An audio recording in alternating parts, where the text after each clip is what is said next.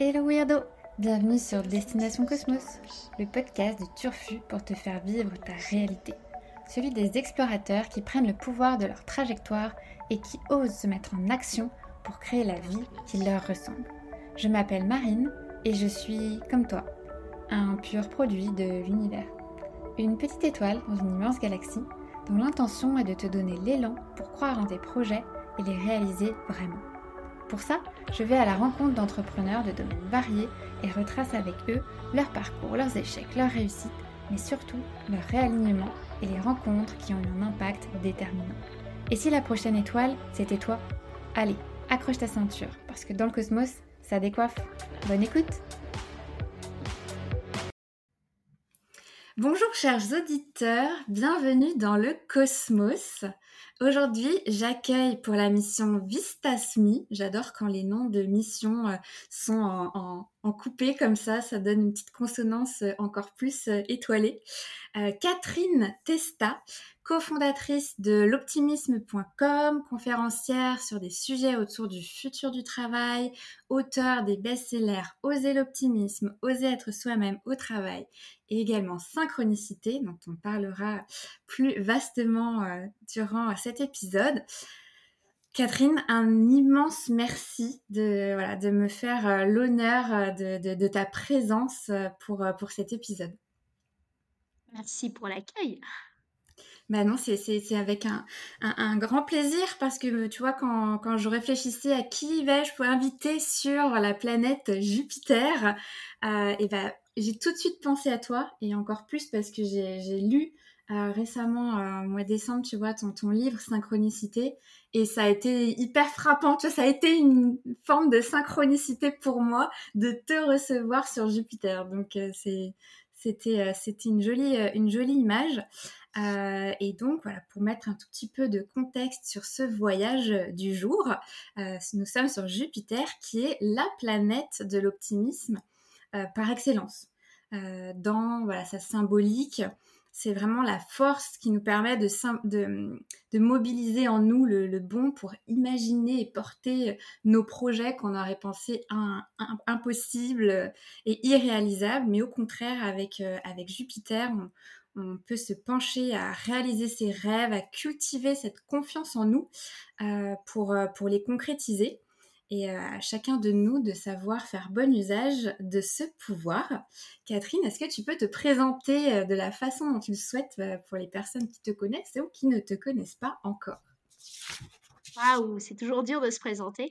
Alors, je m'appelle Catherine Testa, comme tu l'évoquais. Je suis une entrepreneuse, on va dire ça comme ça, une entrepreneuse engagée, presque malgré moi. C'est-à-dire que tout à l'heure, tu parlais de l'optimisme. J'ai fondé effectivement l'optimisme.com et l'optimisme.pro, qui sont deux médias qui visent à mettre en avant les initiatives positives à la fois dans la société avec l'optimisme.com et à la fois dans le monde professionnel avec l'optimisme.pro j'ai toujours cru à l'optimisme en me disant c'est le prérequis à toute action. Je ne savais pas du tout, c'est toi qui me l'as appris que l'optimisme était justement lié à Jupiter.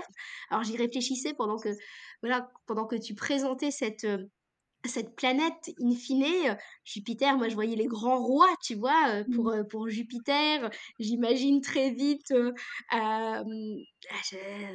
Versailles, Louis, mmh. voilà, Louis XVI, Louis XIV, etc. Alors je me suis dit, oh là là, est-ce que ça fait... Ah, ça m'a surprise en fait d'être d'être en lien finalement avec, avec cette planète. Je m'étais jamais posé la question et, en parallèle, je suis auteur de plusieurs livres, tu évoquais synchronicité, donc forcément ton univers, ton univers me parle et euh, je ne sais pas quoi, quoi ajouter, mais euh, il y a un long parcours professionnel derrière tout ça. Mais tu sais, pour rebondir sur Jupiter, euh, justement, et c'est drôle, que, tu vois, que tu avais cette association à, Versailles, à, à la grandeur finalement parce que bah, Jupiter c'est le grand bienfaiteur. Donc c'est une planète euh, qui est une grande planète tu vois justement qui est associée à l'abondance. Donc quelque part euh, tu étais là dedans c'est juste une en fait je crois une grille de lecture. Après les, la mythologie les archétypes l'inconscient collectif euh, c'est vaste en symboles.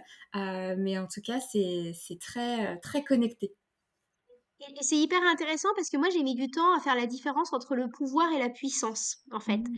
Tu vois, le pouvoir, il, euh, il est autoritaire. In fine, euh, il se fait souvent euh, au détriment de l'autre. Et bah, Jupiter, j'avais peur que ça soit ça. Alors que la puissance, Mmh. c'est l'inverse. C'est les autres qui te la donnent. C'est la force, comme tu dis, c'est aussi ce genre de planète qui l'incarne. Et c'est vrai que l'imaginaire collectif, Jupiter, on peut se dire un peu autoritarisme, euh, prise de sa place aux dépens de l'autre, alors qu'en l'occurrence, pas.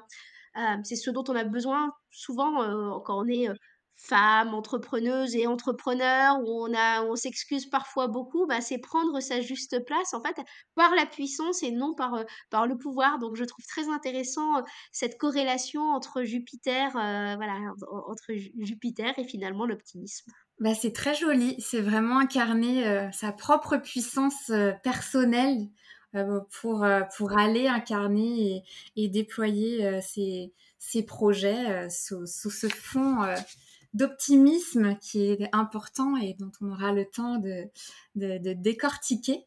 Euh, juste avant de démarrer, de revenir sur ton, sur ton parcours, Catherine, toi, l'univers et le cosmos, ça t'inspire quoi?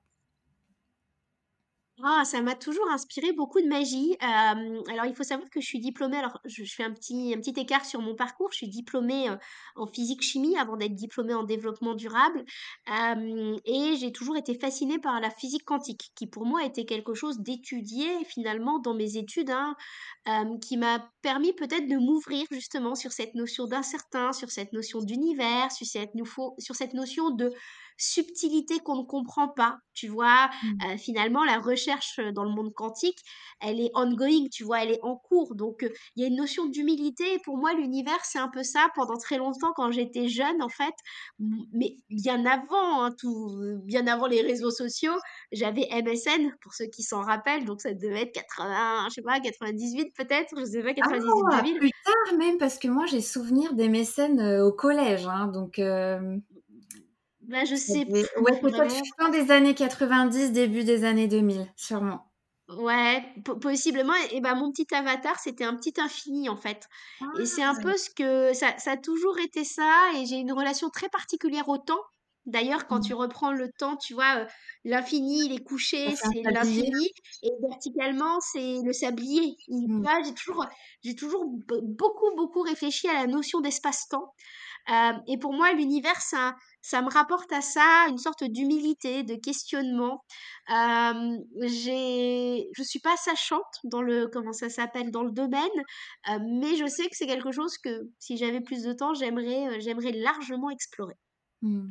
Ouais, non, c'est fascinant. Je crois d'ailleurs que personne n'est vraiment sachant quelque part dans ce domaine, même les, les, les, on dit les, cosmologues, oui c'est ça, ou les cosmologistes, je sais jamais comment, comment ça se dit, je crois qu'il y a deux façons de le dire. Tu vois, les, les scientifiques, euh, je crois qu'il y a des réponses euh, qu'on n'aura jamais, enfin même sur la notion de, du fini et de l'infini. Ouais, et, c'est marrant parce que récemment, dans mon équipe, quelqu'un me disait que elle, ce qui l'a fasciné, c'était l'infini petit, l'infiniment petit, en Mmh. fait. Et c'est vrai, on peut être, on peut être fasciné tant par l'infiniment grand ou l'infiniment petit. Je vais te partager peut-être cette anecdote en matière d'univers. moi, j'ai longtemps été convaincue, mais je sais pas d'où ça vient. Je sais pas si j'avais vu un film ou pas. depuis que je suis gamine, en fait, cette notion de rapport à la distance à un moment Mmh. donné, je me suis dit, mais on est, la Terre, c'est peut-être une bille et quelqu'un est en train de jouer avec la bille, en fait. Mmh. Et parce que, bah, quand tu te mets au niveau, je sais pas, d'un petit microbe ou d'une puce, en fait, elle ne peut pas voir le reste, elle ne voit que par rapport à son référentiel. Et je me suis longtemps interrogée sur le fait, est-ce que, bah, finalement, nous, on est la bille de quelqu'un de plus grand, qui est lui-même la bille de quelqu'un de plus grand? Et ça m'a toujours un peu, euh, ouais, cette, ce questionnement, j'en, Déjà, je sais même pas si un jour je pourrais y répondre parce que si la notion de temps et d'espace est trop, Mmh. est trop complexe, bah forcément on peut même pas se rendre compte qu'on est une bille. Et je me suis toujours posé cette, tu vois, ce genre de petites questions par rapport à nos, euh, tu vois, nos, euh, parce que les planètes sont d'autres billes, d'un autre référentiel. Je me suis, je me suis toujours interrogée sur ce genre de choses. Oui, c'est joli, ça me fait penser un peu aussi au, bah, tu vois, aux poupées russes, euh, jusqu'à jusqu'où on peut aller si, si petitement. Euh, c'est vrai que quand on commence à penser à l'univers, on pense à l'infiniment grand. Et je m'étais jamais posé cette question de l'infiniment petit. C'est intéressant de se dire, bah, d'inverser le ratio, finalement, c'est la même chose, c'est un, tout, mais c'est deux prismes, deux facettes différentes, quoi. Mmh.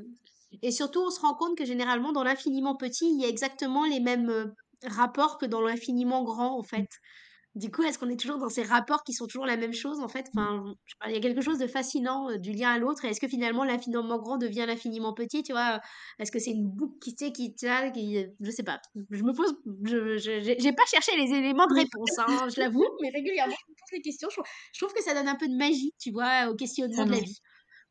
Totalement. Et je, te rejoins sur, voilà, sur ces magies de la vie, sur ces mystères c'est mystère, est-ce qu'on ne pénétrera peut-être jamais, mais c'est peut-être ça qui fera la beauté du mystère aussi, ne pas tout comprendre et se dire qu'on fait partie de ce quelque chose, euh, voilà, selon, euh, selon comment on, le voit. Euh, et c'est pas souvent que, voilà, que des personnes prennent la parole là-dessus, donc moi j'adore voilà, aller, aller chercher ces, ces brins de, magie qu'on a tous en nous en fait, puisqu'on est tous dans cette aventure-là. Faut avoir l'occasion de, de, le raconter. Oui. J'ai même pas sûr que parmi mes potes ou mon entourage, il y en ait beaucoup qui, à qui j'ai raconté cette anecdote, tu vois. Ah bah tu vois, eh bah, je suis ravie que tu, aies, que tu aies eu l'occasion de le faire euh, au sein du, du micro euh, des Destinations Cosmos. C'est euh, c'est super chouette. Et donc toi, Catherine, donc aujourd'hui, tu es une entrepreneur engagée. Euh, donc avant de, faire tout ce que tu fais aujourd'hui, euh, tu as travaillé une dizaine d'années dans le domaine du développement durable et, euh, aujourd'hui, tu mets en avant des initiatives positives. qui a été un énorme succès et Dieu sait si on a besoin de plus voilà de, de, mouvements et des personnes justement qui abordent le monde, la vie, le travail, la société de cette façon mais quel a été toi ton cheminement pour en arriver là? Est-ce que tu peux revenir sur ton parcours et justement euh, quelles ont été ces, différentes étapes? Puisqu'on sait que c'est jamais linéaire pour, euh, pour en arriver à ne serait-ce qu'à créer euh, l'optimisme. Eh ben, écoute, c'est, on va dire pour moi c'était de la pure logique. Faut être très clair, dans la mesure où je viens du domaine du développement durable, donc des sciences plutôt dures en fait, des environnements probablement relativement anxiogène et j'étais, bah, au bout de plusieurs années à travailler dans le domaine, tombée peut-être dans une forme de cynisme. Tu mmh. vois? On parlait pas encore d'éco-anxiété, on on parlait pas encore de tout ça, mais je me disais que si j'allais continuer à travailler purement et simplement dans ce domaine-là, j'allais trouver que les choses n'allaient pas assez vite qu'on ne se rendait pas compte du rapport de la nature, que l'humain faisait un peu n'importe quoi parce qu'il ne réfléchissait pas. En fait, j'avais vraiment cette, cette impression et en parallèle, j'avais vécu dans différents pays, j'avais passé pas mal de temps aux États-Unis, puis après je suis allée en Espagne et au Portugal et je me disais que parmi effectivement un contexte relativement anxiogène, il y avait des gens incroyables qui s'engageaient pour faire quelque chose tu vois? et on les voyait jamais. On les voyait jamais dans les médias. Les médias ne parlaient que de ce qui n'allait pas. J'en voulais beaucoup à l'époque aux médias. J'ai remis un peu de l'eau dans mon vin depuis parce que j'ai compris que les journalistes en parlaient parce que c'est aussi parce qu'on mmh. cliquait dessus. Hein. Ils n'avaient pas forcément choisi de ne parler que de ça. Mais je me disais que moi, ce qui me faisait du bien à l'époque, c'était de voir des, bah, des salariés qui essayaient d'engager leur entreprise dans, dans le sujet de la RSE, de la, enfin, de la responsabilité sociétale des entreprises, ou de la qualité de vie au travail. En fait, tu vois, de voir que des gens agissaient. Euh, mmh. parfois, c'était des personnes qui bossaient dans des assos, des inconnus, des citoyens, des voilà, des, parfois des artistes. Et je me disais, punaise, il y a des gens qui font du bien. Et c'était eux qui me faisaient du bien à moi pour retrouver les ressources pour agir après. Et, euh, bah, je me disais que le monde, il changeait pas par la théorie, mais par l'exemple, tu vois, par l'action et qu'il fallait les montrer, les mettre en avant. Et j'avais, j'avais rien de rien dans le domaine du développement, dans le domaine des médias. Hein. J'y connaissais que dalle. Euh, j'étais pas du tout du sérail. Je connais, je connaissais personne. Et en plus, comme j'avais vécu à l'étranger, j'étais quand même pas mal déphasée.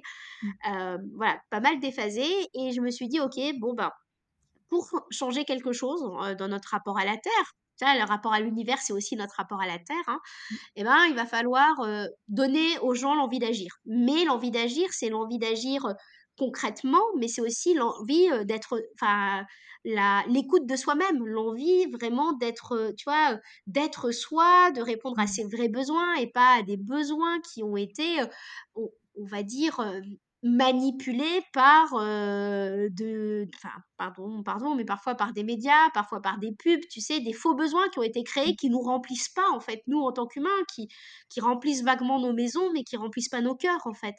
Et du coup, il y avait cette notion où je me disais, il faut que les gens s'autorisent à, en fait. et que ça allait marcher en mettant des parcours de vie en avant, en donnant des astuces. et c'est comme ça que je me suis arrivée à fonder l'optimisme.com d'abord. Et là, ça a été un engouement, comme tu le dis, parce que moi, je me sentais très seule au démarrage, hein, parce que je me rappelle des copains ingénieurs qui m'ont dit, mais meuf, à qui ça va, qui, qui ça va intéresser ton truc des dépressifs? Alors que pour moi, c'était bah, ça ferait du bien effectivement aux gens qui sont voilà qui souffrent bah, voilà, parfois de, de pensées dépressives, je me disais, ça, ça fera du bien. Et puis à l'inverse, je veux dire, tout entrepreneur, toute personne mmh. qui a envie d'agir, il en a besoin aussi, en fait, mmh. d'optimisme. Et bah, j'ai beaucoup, au démarrage, j'ai beaucoup, bah, j'ai beaucoup douté, hein, en me disant, mais c'est vrai, c'est pas très intellectualisant, machin. Mais en fait, c'était un besoin, en fait, c'est un besoin de base. Et on oublie parfois nos besoins de base qui sont de bah, de bien manger, d'avoir de la joie, d'avoir euh, d'avoir du lien social, tu vois, pour des on oublie nos besoins de base pour des besoins intellectualisants presque et euh, et donc j'ai fondé vraiment l'optimisme, ça engouement et puis très vite je suis arrivée à l'optimisme.pro pour parler de la qualité de vie au travail, donc du bien-être au travail parce que tout, tout ça est relié en fait. Quand tu te sens bien mmh. toi-même, tu vas mieux interagir avec tes équipes. Et, euh, et, de fil en aiguille, donc j'ai écrit différents livres, Oser l'optimisme, Oser être soi-même au travail, Synchronicité, un prochain là qui va bientôt sortir. C'est génial. Et c'est vrai que, comme tu le dis, c'est tellement un besoin de base qu'on l'oublie et, que du coup, tu, as, j'imagine, dû être heurté à des résistances et aux, peurs et aux projections des autres. Quand tu disais, mais t'es es complètement folle ou qu'est-ce que tu vas aller faire ça? Et justement, comment est-ce que face à ces réflexions-là, toi, tu as réussi à garder le cap? Euh, c'est, tu as puisé dans ton propre optimisme, mais, euh, mais voilà, comment, comment tu, tu ne t'es pas laissé, parce que bah, ça peut arriver de se dire, ah oui, ils ont peut-être raison. Comment toi, au fond de toi, tu as, bah, gardé ce... Alors, on va commencer par deux ans de doute, parce que quand mmh. tu as des gens très rationnels à côté de toi, euh, quand tu leur dis que tu veux parler d'optimisme en France, parce que l'idée, elle a germé dans mon cerveau en 2012, hein, donc 2014 peut-être. Autant te dire que euh, on était culture française, on n'en était pas aujourd'hui euh, comme on en est aujourd'hui en 2022, où on parle peut-être un peu plus de bonheur, on parle peut-être un peu plus de bien-être, parce que la crise est passée par là entre-temps. Euh, donc deux ans d'hésitation, vraiment, où je me trouvais tout un tas de prétextes pour rester, parce mmh. que, bon, bah, je partirai après les prochaines vacances, bon, bah, il y a ça, il y a ceci, tu sais, tu trouves des faux prétextes qui... Et pourtant, j'avais vraiment cette notion, tu sais, le la petite voix qui te dit non mais enfin faut le faire tu vois au pire qu'est-ce mmh. que tu vois au pire qu'est-ce que qu'est-ce que ça va t'apporter? Et donc il a fallu déconstruire tout ça en me disant bon bah au pire bah, je vais pas perdre mes compétences euh, en développement durable je vais pas perdre mes compétences que j'ai acquises dans mes études et après euh, en bossant pendant des années sur le sujet après, une fois que j'ai lancé, je suis partie à l'étranger. Je suis partie en Espagne pour m'isoler parce que sinon, tout le monde me faisait des propositions pour aller bosser chez eux. Donc, tu vois, ah, quand, tu, quand les gens. Bah, bah, oui, parce que forcément, tu as démissionné, les gens avec qui tu as taffé euh, t'embaucheraient bien. Et en fait, euh, j'avais peur de me laisser aller à une forme de confort en me disant, bah attends, quand même, c'est sympa. Puis des belles propositions, en fait, hein, parfois. Mmh. Qui peuvent euh, nous défocus de ce que tu voulais vraiment. Ouais, oui, et au-delà de ça, et, et, ça, je pense que c'est hyper intéressant à raconter, c'est-à-dire que moi, j'avais rencontré personne de perché. Mais dans, dans mon vocabulaire, hein, je préfère le préciser, perché, c'est quelque chose de noble. tu vois? C'est quelque chose ah, j'adore les gens perchés tu vois? Enfin je, je trouve ça voilà, je trouve ça je trouve que ça donne du merveilleux ça donne de, euh, de l'humilité de l'inconnu de l'insoupçonné tu vois? J'adore ce mot en fait. Mmh. et je les rencontrais pas du tout en France parce que bah, j'étais un peu dans le même groupe de potes dans le même groupe de collègues et j'avais une collègue qui était un mmh. peu dans la même veine que moi mais qui était partie vivre à Tahiti. Les autres c'était vraiment très rationnel. Et au-delà au-delà de ça il y en avait il y en avait qui m'apportaient leur aide euh, vraiment très concrètement. Donc tu vas devenir entrepreneuse je, pense à un copain Martin qui était entrepreneur, donc qui a compris ce que c'était que l'entrepreneuriat, donc il m'a plutôt accompagné sur ce sujet. Mon pote Nico aussi. Mmh. J'ai eu quelques copains soutenant vraiment sur, sur, le projet de vie, mais sur la posture, mais le sujet, c'était pas forcément leur, en Mmh. fait. Mais à l'époque, personne n'en parlait, tu vois? Et par exemple, aujourd'hui, Martin est un formidable soutien, même sur le même sur le sujet. Donc, tu vois, c'est ça aussi qui est intéressant de se rendre compte de l'évolution des autres. Et Mmh. heu, je suis partie, hem, en Espagne, je parlais pas la langue, je parlais je connaissais personne. Hem, j'avais quitté, heu, un peu tout ce que j'avais en France, heu, mon mec, mon boulot, tout. En fait et en fait, partir là-bas, ça m'a permis de me réinventer. Mais pas de me Mmh. réinventer dans le sens de devenir quelque chose d'autre, en me disant: «Bah, je vais m'habiller comme ça, je vais faire ceci», mais juste d'être vraiment moi et c'est rigolo parce que les premières personnes que j'ai rencontrées sur place, c'était que des personnes qui avaient un peu un côté, heu heu, la première personne que j'ai rencontrée, à qui j'ai loué l'appart, en fait, qui m'a passé les clés, elle était kinésiologue. Moi, j'avais jamais entendu Mmh. parler du mot kinésiologue. Je savais même pas ce que c'était, tu vois? Parce que c'était hors champ dans ma vie, heu, dans Mmh. ma vie classique et je ne rencontrais que des gens, bah, finalement, à qui l'optimisme, ça parlait, qui avaient une notion peut-être un peu plus magique aussi aussi de la vie et c'est tu sais, on dit souvent, moi, tu par tu parles de cosmos, j'ai une de mes meilleures amies qui dit souvent, «L'univers a horreur du vide», en fait et je me dis: «Bah, c'est un peu ça». Je Mmh. m'étais délestée de ce qui allait me retenir parce que honnêtement, si j'étais restée, je pense, à Paris pour le faire, je pense que j'aurais craqué en en Mmh. acceptant un job, en voilà, en faisant ceci et même en étant à Barcelone, j'ai, entre guillemets, «craqué» parce que je suis retournée bosser quelques mois dans mon ancienne boîte, mais ça Ah! ça m'a ça m'a un peu bon alors, c'est anecdotique parce que c'était trois Mmh. quatre mois, mais c'est pour vous dire aussi, intéressant de le de le dire. Ouais. Bah, voilà, en fait, c'est aussi cette notion de bah, c'est pas forcément facile quand on est sur un sujet émergent, en fait, Mmh. de, heu, de entre guillemets, «de l'imposer aux autres», mais par contre, le temps fait son œuvre et ça, je vais peut-être aussi Mmh. témoigner, je trouve que c'est important. À l'époque, il y avait un de mes collègues, franchement, heu heu, pareil, souten plutôt soutenant sur le côté, classique, mais qui comprenait pas l'optimisme. Vraiment, Mmh. tiens en plus, mes collègues bossaient plutôt dans le digital, en fait. Eux, ils étaient pas forcément dans le développement durable, ils étaient plutôt dans le digital pour beaucoup. Hem et qui me dit qui m'a dit: «Ouais, il y a 2 ans, heu heu, Kat, il y a y a 5 ans, je comprenais pas pourquoi tu parlais d'optimisme. Maintenant, j'ai compris». Et tu vois? Ah, c'est ça qui est important quand quand quand on a envie de faire une reconversion, quand on a envie de de parler de ces sujets qui nous tiennent à cœur et qu'on enfouit. Parce que moi, j'avais l'impression d'être la seule, à un moment donné, à parler Mmh. d'optimisme, hein, enfin, à croire en l'optimisme parce que Mmh. c'était les bouquins, vaguement internet, mais alors dans l'entourage proche, personne. Donc tu te sens un peu la décalée aussi du système. Mais avec le temps, en fait, heu, les gens font aussi un parcours eux-mêmes, ils découvrent des sujets qu'ils ne qu'avant, ils ne pouvaient même pas envisager parce qu'ils ne les voyaient pas, en fait. Ils étaient même pas dans leur perspective, en fait. Du coup, ça, je trouve que c'est un message intéressant, enfin, que j'aime bien que j'aime bien partager.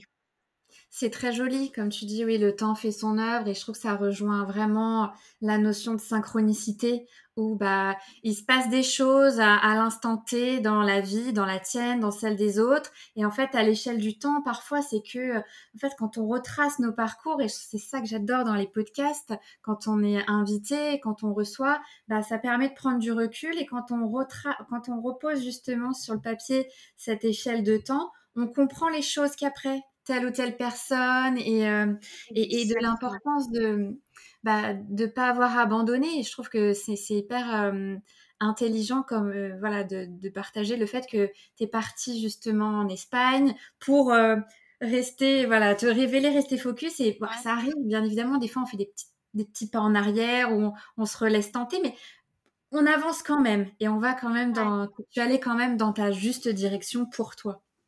Ouais. Mais je t'avoue, le premier jour où je suis arrivée à, à Lisbonne, j'étais tombée euh, via un groupe Facebook, j'avais loué un appart. Enfin, tu vois, tout, tout est finalement tout est saugrenu, synchronicité, vraiment quand tu Mmh. regardes. Et je me rappelle ce premier jour, je regarde Lisbonne, j'avais une vue sur toute la, une Barcelone, j'avais une vue, une vue sur toute la ville. Et là, je me suis dit, mais qu'est-ce que t'as fait, Catherine? Mmh. Donc tu as, tu as tout plaqué, tu ne parles pas espagnol, tu ne connais personne dans cette ville. Donc le premier réveil est quand même un peu euh, voilà tu te poses des questions mais punaise enfin la personne qui, qui m'a loué mon appart est devenue une super pote ça Mmh. m'a m'a ouvert en fait à, à, me dire si tu exprimes ce que tu es en fait les autres s'ouvriront et tu rencontreras qui sont Mmh. les autres tu sais au-delà des masques et ce qui s'est passé aussi et ça je vais peut-être aussi témoigner c'est que moi autrefois dans mon ancien univers je voyais que des mecs en costard cravate ou des gens très engagés très sur le développement durable donc tu sais beaucoup beaucoup d'intellectuels enfin je dirais pas d'intellectualisme, mais tu sais, de réflexion. C'était des gens qui avaient un temps d'avance. Que voilà, que, que j'estimais vraiment, mais que je n'avais vu que à travers leur casquette métier. Et le fait d'avoir de l'influence aujourd'hui, en fait, parce que j'en ai pas parlé, mais l'optimisme, c'est plus d'un million de personnes. Moi, sur mes réseaux sociaux, j'ai plus de 300, 400 000 personnes à chaque fois. Et là, ça fait que les gens qui étaient dans mon ancien univers osent, en fait, être eux-mêmes. Mais avec des gens qui me disent, mais Ouais, qui me font des messages que pour moi c'était un peu, enfin, par tu sais, c'était presque Dieu. Il avait 15 ans de plus que moi, il avait, heu, Mmh. à l'époque j'en avais 25, heu, et heu, il en avait 40, 50, il gérait des projets de de enfin des mastodontes qui viennent me dire, enfin, tu vois, dix 10 ans plus tard: «Moi j'adore ce que tu fais, c'est incroyable, je l'ai jamais dit», enfin et tu vois, c'est, j'aime cette subtilité de l'être humain Mmh. au-delà, au-delà du masque. Ça doit vraiment, oui, te faire quelque chose de d'a d'avoir ces retours-là de de personnes où tu te dis: «Bah, je suis dans le vrai, je suis dans le juste, ça valait le coup de» tous ces moments de doute, peut-être ces remises en question, j'imagine. Non, ça ça c'est un vrai un vrai sens. Ça me parle beaucoup parce qu'il y a pas longtemps, j'ai une personne, heu, avec qui je travaillais, heu, voilà, c'était un consultant, heu, pour pour une boîte, une boîte corporate pour laquelle je bossais. Et là, de lancer le podcast, bah, je me montre sur une autre façon aussi, tu vois, une autre facette de moi. Et euh, qui m'a dit ah mais je savais pas que t'étais comme ça. Et puis euh, et puis après on a discuté tu vois. Mais c'est là où je me, comme toi je me suis rendu compte que on ne connaît les, les personnes que bah, par rapport à un seul, une seule facette qui veulent bien révéler d'eux parce que sous et souvent au travail aussi Mmh. quand même. Bah, on, on, on met ce masque et on voilà on c'est pas qu'on joue un rôle et de l'importance de ce que tu crées pour oser être soi-même, même au travail, parce que c'est facile quelque part facile, c'est même pas facile pour tout le monde, mais c'est plus facile d'être soi-même dans la vraie vie, donc c'est quand même difficile et ça l'est encore plus au travail. Au travail, ouais. Je donnerai ce petit exemple dont bah, si tu as lu Synchronicité, la dernière anecdote que je donne, heu, il y a 15 ans à peu près, enfin au tout démarrage de ma vie pro, heu, ma première mission, c'était de mettre des gens dans une base de données. Donc j'avais fait un peu de cartographie de tous les de toutes les personnes qui travaillaient dans le développement durable à l'époque et heu, parmi ces personnes, il y avait avait quelqu'un que j'avais mis en base de données. C'était la seule chose dont je me rappelais de cette personne, en fait. Je l'avais mise en base de données et j'avais dû l'inviter régulièrement à des événements parce que, heu, à l'époque, elle travaillait à la poste. Elle, tra- travaillait à la poste, donc pour moi, c'était la personne de, de la poste. Voilà. Euh, jamais rencontré pour autant. Rien, tu as rien, juste bah, un peu le truc dont tu te rappelles parce que c'était le démarrage de ton aventure euh, de, Mmh. euh, comment dire, euh, professionnelle, tu vois. Euh, et euh, juste avant les confinements, cette personne m'appelle en me disant euh, Bonjour Catherine, je m'appelle machin. Est-ce que tu te souviens de moi? Alors déjà, c'est quand même la surprise. Tu as répondu un samedi après-midi parce que tu étais un peu en mode larve sur ton canapé, ce qui m'arrive jamais de répondre au téléphone à des numéros que je connais pas. Déjà, j'ai répondu, c'était la première année que je me rappelle du nom, bah, je me rappelle exactement de qui est cette personne, que je n'ai jamais vue dans la vie réelle pour autant, Mmh. qui me dit, je voudrais te dire, j'ai l'intuition qu'il faut que je t'appelle pour te dire que il faut pas que tu baisses les bras, euh, c'est quand tout Mmh. va s'effondrer, enfin je sais plus quelle était la phrase, euh, que les gens vont avoir besoin d'optimisme.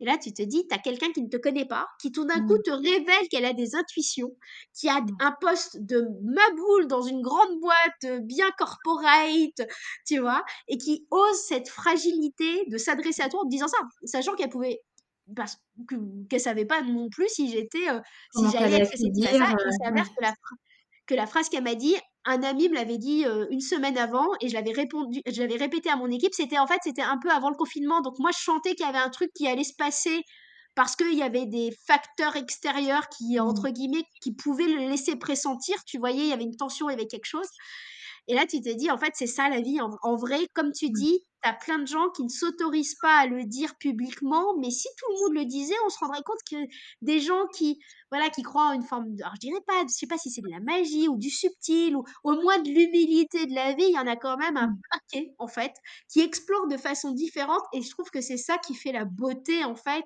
Mmh. de, bah, il y a notre personnage, euh, comment dire, professionnel, comme tu dis, notre, notre personnage social, parce que dans notre vie Mmh. perso, on le dit pas forcément, tu vois. Enfin, moi, parler d'optimisme, qui est quand même un sujet lambda aujourd'hui, euh, Mmh. j'avais presque peur de faire mon coming out de l'optimisme, en me disant que, que parler d'optimisme, c'était quand même moins intellectuel que parler de Mmh. développement durable et des problèmes, tu vois.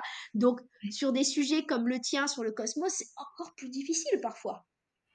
Oui, oui, oui, c'est non, non, je, te rejoins. J'ai eu moi aussi euh, pas mal de doutes et de questionnements, et, et c'est toujours une par rapport à une perception de, de l'autre. On a peur d'être jugé, on ne sait pas comment ça va être reçu, et comme tu dis, en fait, je crois que c'est de se dire bah tant pis. Enfin, de toute façon, c'est moi, c'est ce que je porte, c'est ce que j'incarne, c'est ce que je suis. Donc, euh, je, je, je, je, vais jusqu'au bout de ma vision et de mon idée, et, et je fais confiance au chemin à la magie de la vie, de ce qu'on veut, de peu importe ce à quoi on croit.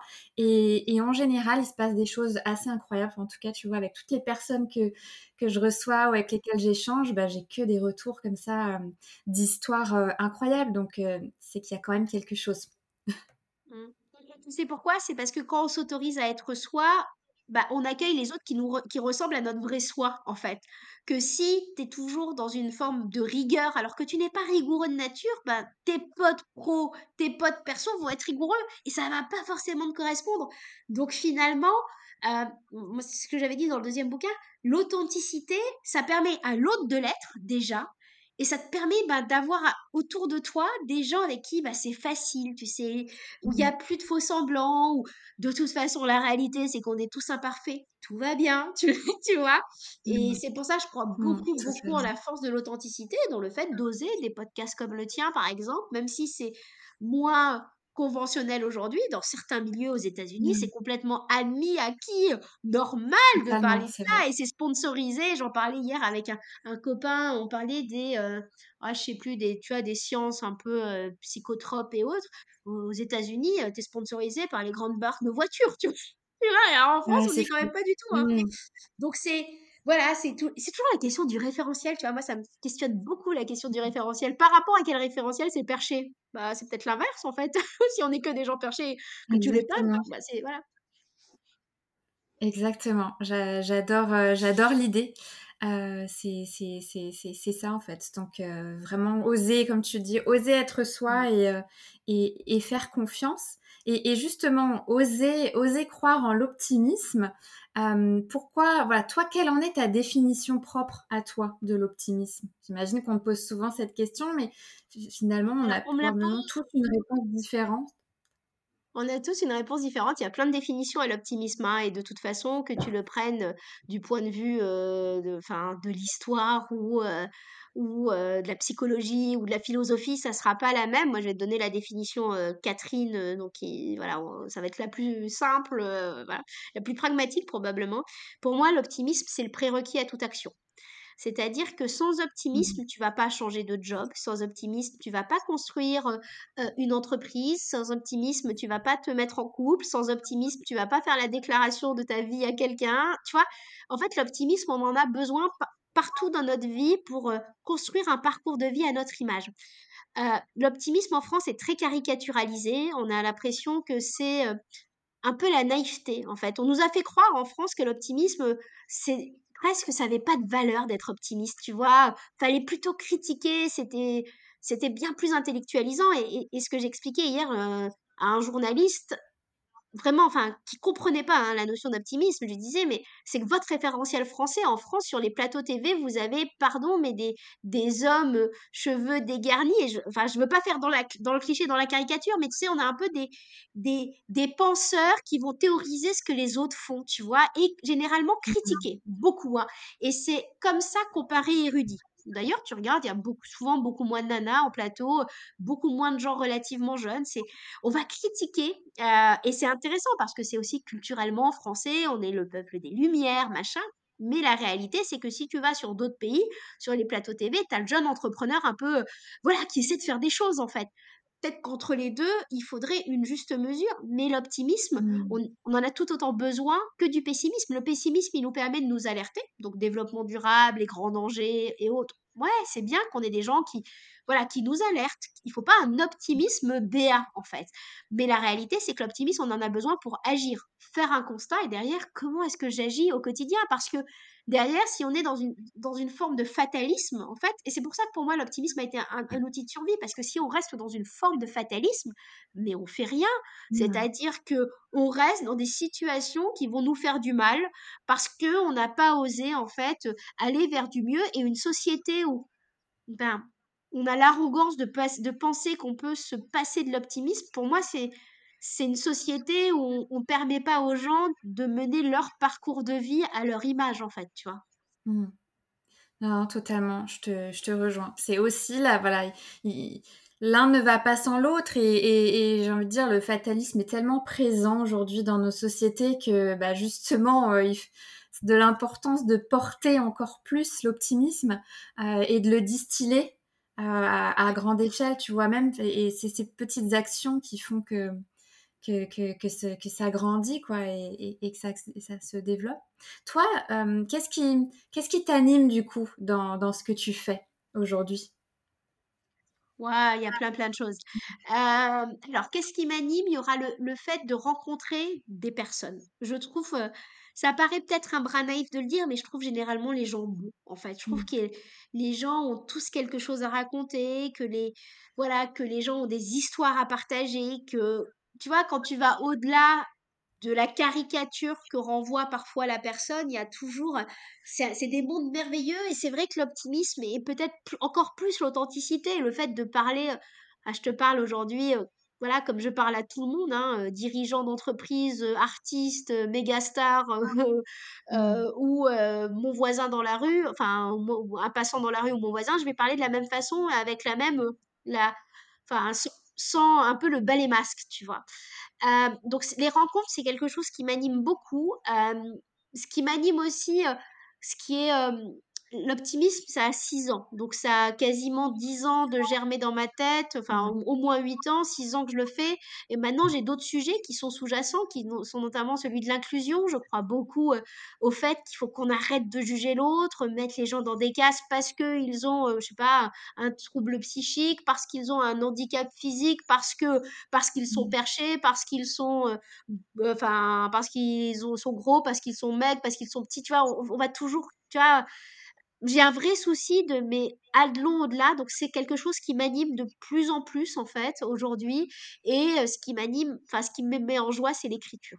Tu vois mmh. ça c'est c'est une ressource en fait quand quand bah, quand on apprend à se connaître on se rend compte aussi de ce qu'on est. Mais ouais j'ai vraiment cette j'ai la joie de l'écriture bah, ça se ressent, ça se ressent dans tes livres, dans tes écrits, dans tes billets, sur, sur tes divers réseaux sociaux et, et, et canaux.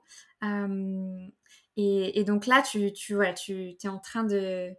Tu me, disais, tu me parlais aussi de, des sujets de santé mentale. C'est des sujets sur lesquels tu as de plus en plus envie de prendre la parole, justement.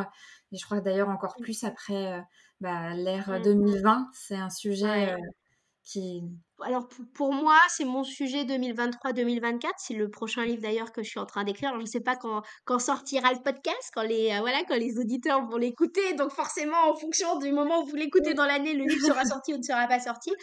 Euh, c'est un sujet qui pour moi est, tu, vois, je viens de finir l'intro en fait de, du livre. En fait, j'ai terminé par l'intro. Normalement, je commence par l'intro. Euh, là, j'ai terminé par l'intro.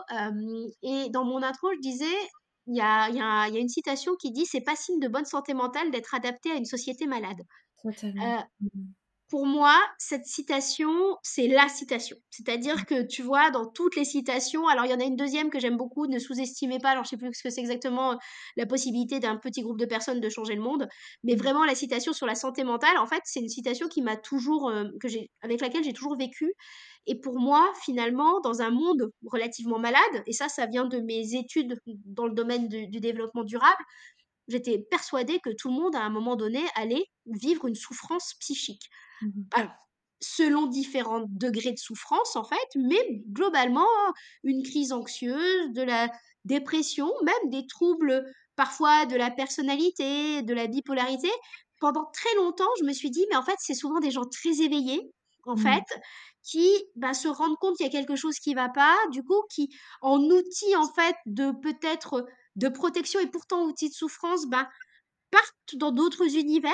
In mmh. fine, tu vois, là, on parlait de l'univers classique, mais il y a aussi les univers, qu'est-ce qui se passe dans notre tête, est-ce que, voilà, tout l'univers qu'on a. Et donc, moi, j'ai jamais, jamais, mais quand je te dis jamais, eu une, un, jugement négatif sur le sujet de la santé mentale. Et ça me paraissait normal. Et en plus, comme j'ai vécu mmh. aux US, le fait d'être accompagné, alors tu vois, un thérapeute, un coach, peu importe en fait, c'est quelque chose qui est presque valorisé. Mmh. C'est normal, c'est mmh. valorisé. Alors, tu as des gens qui disent que c'est un truc de LA, tu vois, euh, mmh. d'avoir un thérapeute.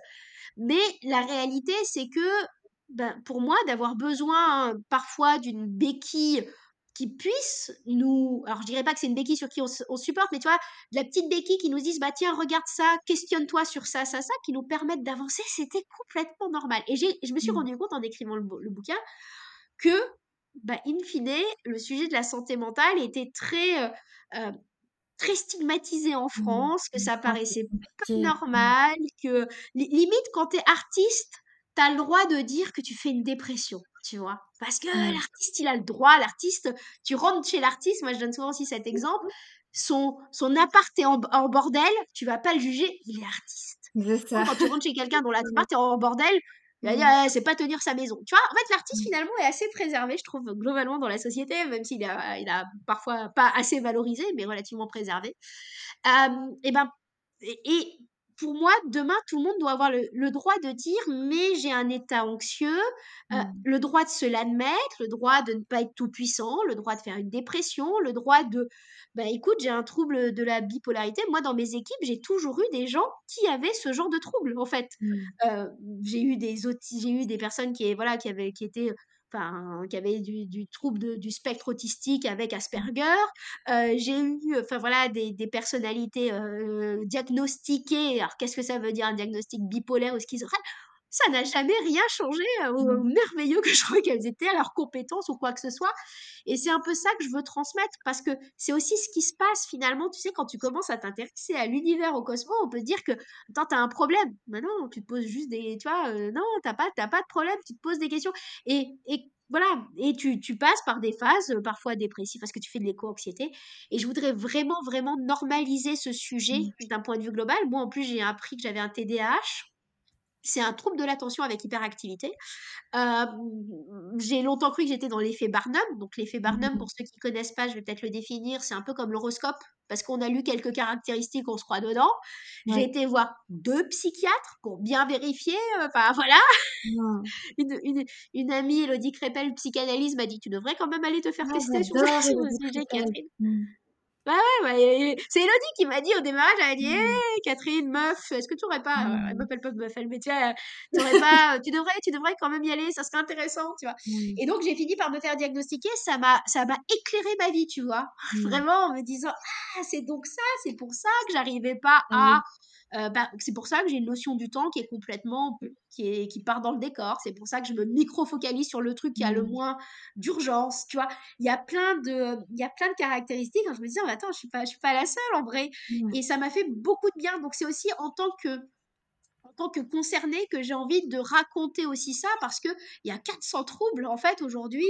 Euh, il y en a, et, pareil, hein, et, et, le trouble est hyper intéressant parce que tu vois, tu as des gens qui entendent des voix, et mmh. en France, on va pouvoir te dire, bah, c'est que vous avez un trouble.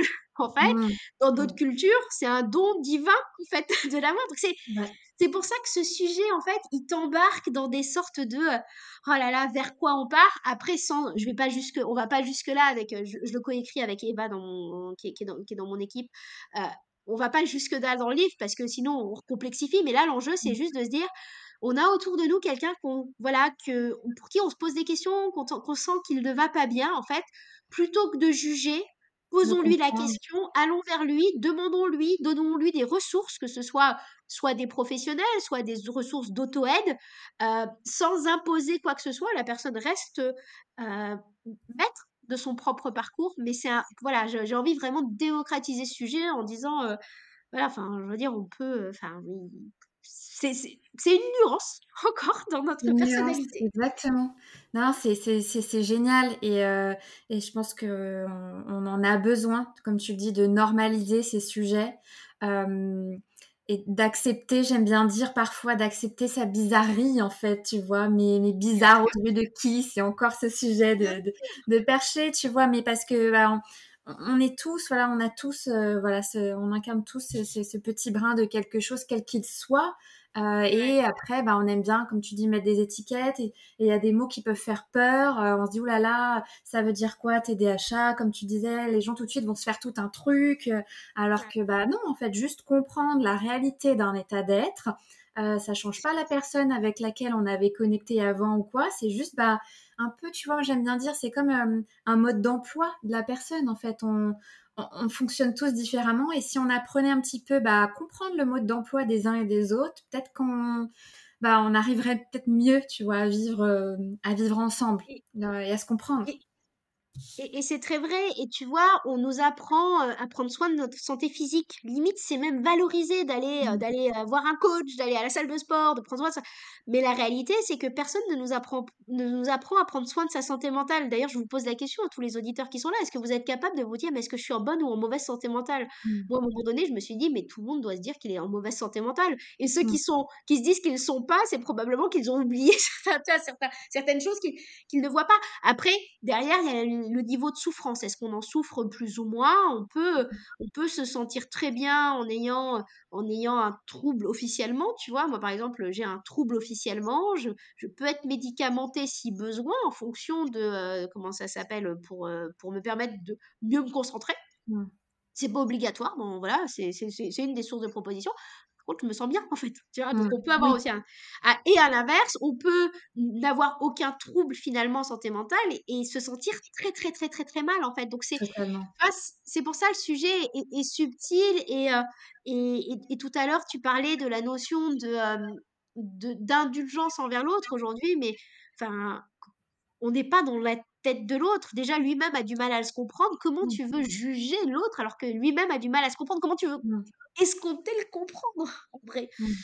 Et du coup, heu, je moi, je pense que c'est cette notion de prenons soin de notre santé mentale sans forcément aller voir un psy, un thérapeute ou quoi que ce soit, tu vois? Mais, heu, prenons soin de ce qui nous fait du bien au quotidien, préservons nos instants de joie aussi. On est dans une société où limite, bah, on t'enlève la joie, en fait, tu vois? Heu, hormis quand tu es enfant ou ou quand tu as des enfants, globalement, on te donne plus la possibilité de: «Ah, il passe trop de temps à dessiner, il est adulte, il devrait pas». Attends, je veux dire, si c'est ta passe tu vois, il y a enfin, passons du temps à ce qui nous met en joie, qui sont là où on a généralement nos nos zones de talent, en fait. Complètement. Et, de l'importance de, au-delà, tu vois, de se soucier de sa santé physique ou mentale, ne serait-ce que, tu vois, la prévention. Tu vois, être justement dans cet euh, état de prévention, c'est ok, j'ai peut-être pas nécessairement un trouble ou, peu importe quel mot, etc. Mais de se dire, je m'y intéresse pour justement faire en sorte que ça reste euh, bah, en, bon, en bonne santé, en fait, quelle qu'elle soit. Exactement et surtout de l'accueillir, en fait, parce que, moi, souvent, il y a une phrase, je l'ai mis dans mon dernier article sur LinkedIn, sur Oser partir. Tu sais, il y a une phrase dans le film, c'est Le cœur des hommes, je suis désolée pour la référence, qui dit: «On quitte toujours les gens trop tard, jamais trop tôt». Heu et tu as beaucoup de gens qui, bah, prennent en charge leur pro leur, hem, comment ça s'appelle? Leur santé mentale, souvent trop tard, quand il y a un point de rupture. Donc tu vois, heu, Mm. quand il y a un burn-out et jusqu'au burn-out, on se dit: «Ah non, je suis dans l'effet Barnum, c'est pas si pire, c'est pas si terrible», tu vois? Et en fait, juste de s'autoriser à, en se disant: «Bon, bah, alors là, j'en suis au niveau d'énergie», tu vois? Moi, par exemple, je sors de l'écriture d'un bouquin, je suis défoncée de fatigue. Mm. Mais je sais pourquoi. C'est parce que j'ai pas pris de vacances, j'ai bossé de 8h à 23h faites ce que je dis, pas ce que je fais. Mais derrière, eh ben, je vais récompenser. Je, là, tu, bah, tu vois, je suis contente d'être avec toi. Je me crée des instants de joie. Là, je vais avoir un mois. Alors, j'ai quelques conférences, mais ça va être phase d'inspiration. Je vais reprendre du temps pour, voilà. Mais c'est parce que je me connais bien et Mm. parce que je sais où sont mes zones de douleur. Et parfois, les zones de douleur, c'est euh, c'est un entourage toxique, c'est un compagnon, une compagne toxique, c'est un job toxique, c'est euh, parce que on se s'impose, enfin, on se on ne prend pas assez soin de soi, euh, on se laisse aller aux autres, c'est parce qu'on ne s'exprime pas assez. Et tu vois, tout ça, ben, il n'y a que nous-mêmes intérieurement qui pouvons nous poser la question. Et, et c'est un parcours, en fait. Et c'est pour ça que je te rejoins complètement sur ce que tu dis au niveau de la prévention. C'est Mm. vraiment euh, euh, juste savoir, en fait, connaître, connaître les, tu vois, dans, connaître les premiers signes. C'est quoi les premiers signes, tu vois? Mm. Ouais, on non, mais c'est ça à l'école. Ah oui, on va déjà, euh, déjà la santé physique, euh, voilà, avec les quelques heures de, de PS qu'on pouvait avoir, mais bon, au moins on les, on les a quand même. Mais alors la santé mentale, euh, mais mais mais est c'est en train de, c'est en train de changer, même si c'est, même si ça peut être lent, euh, c'est comme tout, c'est des cycles. Et j'ai l'impression que, voilà, bah de toute façon c'est même pas qu'une impression, même avec ce que tu portes toi, et, et Ouais. ça fait des effets boule de neige positifs. Donc voilà, ça, ça, ça, évolue dans le bon sens euh, et heureusement. Et c'est pour ça qu'il faut aussi en parler, le normaliser. Euh, et on pourrait en parler des heures tellement le sujet est, C'est est, vaste. est, est, capital et vaste, exactement comme, comme l'univers. Euh, Catherine, on va rentrer dans la partie de, de la magie des connexions humaines. Euh, alors j'ai une question que j'aime poser qui est quelles a été les rencontres, quelles ont été les rencontres qui ont joué un rôle déterminant dans ton parcours, même si j'imagine qu'il y en a plein. Mais et, et avant cela, moi j'ai une question surtout pour toi, c'est euh, tu fais partie des 100 barbares. Est-ce que tu peux juste nous, voilà, nous, nous Ah bah préciser c'est quoi exactement les 100 barbares? Ah, alors c'est c'est parfait que tu me poses la question parce que dans les rencontres pré bah, voilà, j'allais te les dire dans les rencontres. Donc tu vois, heu, l'intuition que Super. tu as eue, ça ça en fait partie. Les 100 barbares, ça avait été créé, c'était un alors je dirais un mouvement, mais c'est il y avait rien de normé, c'était même pas une association, c'était rien. C'était, un jour Antoine Bracher qui lisait le classement Choiseul. Le classement Choiseul, c'est le classement des personnalités, tu sais, qui vont faire le monde de demain.